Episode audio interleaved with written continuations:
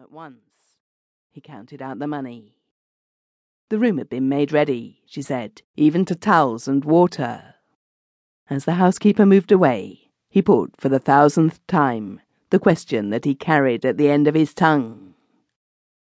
A young girl, Miss Vashner, Miss Eloise Vashner, Do you remember such a one among your lodgers? She would be singing on the stage most likely. A fair girl of medium height and slender, with reddish gold hair and a dark mole near her left eyebrow. No, I don't remember the name. Them stage people has names they change as often as their rooms. They comes and they goes. No, I don't call that one to mind. No, always no. Five months of ceaseless interrogation and the inevitable negative.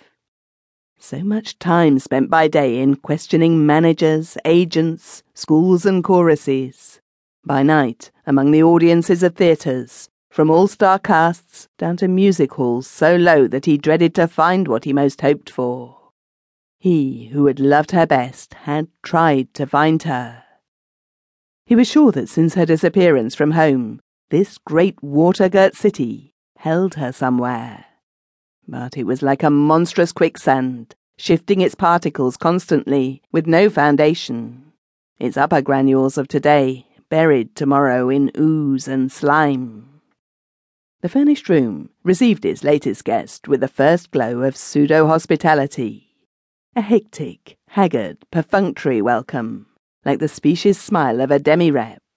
The sophistical comfort came in reflected gleams from the decayed furniture, the ragged brocade upholstery of a couch and two chairs, a foot wide cheap pier glass between the two windows, from one or two gilt picture frames, and a brass bedstead in a corner.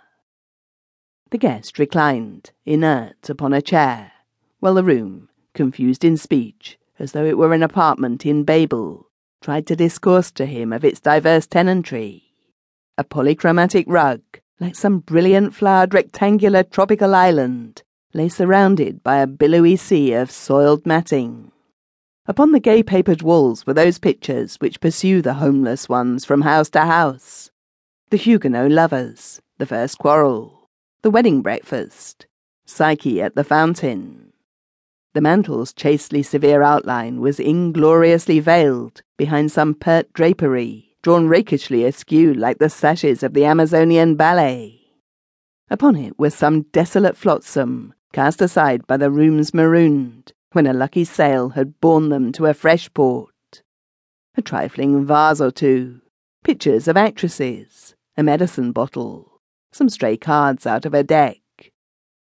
One by one, as the characters of a cryptograph become explicit, the little signs left by the furnished room's procession of guests developed a significance. The threadbare space in the rug in front of the dresser told that lovely women had marched in the throng. Tiny fingerprints on the wall spoke of little prisoners trying to feel their way to sun and air. A splattered stain, raying like the shadow of a bursting bomb, witnessed where a hurled glass or bottle had splintered with its contents against the wall. Across the pier glass had been scrawled with a diamond in staggering letters the name Marie. It seemed that the succession of dwellers in the furnished room had turned in fury, perhaps tempted beyond forbearance by its garish coldness, and wreaked upon it their passions. The furniture was chipped and bruised. The couch, distorted by bursting springs, seemed a horrible monster that had been slain during the stress of some grotesque convulsion. Some more potent upheaval had cloven a great slice from the mantel marble.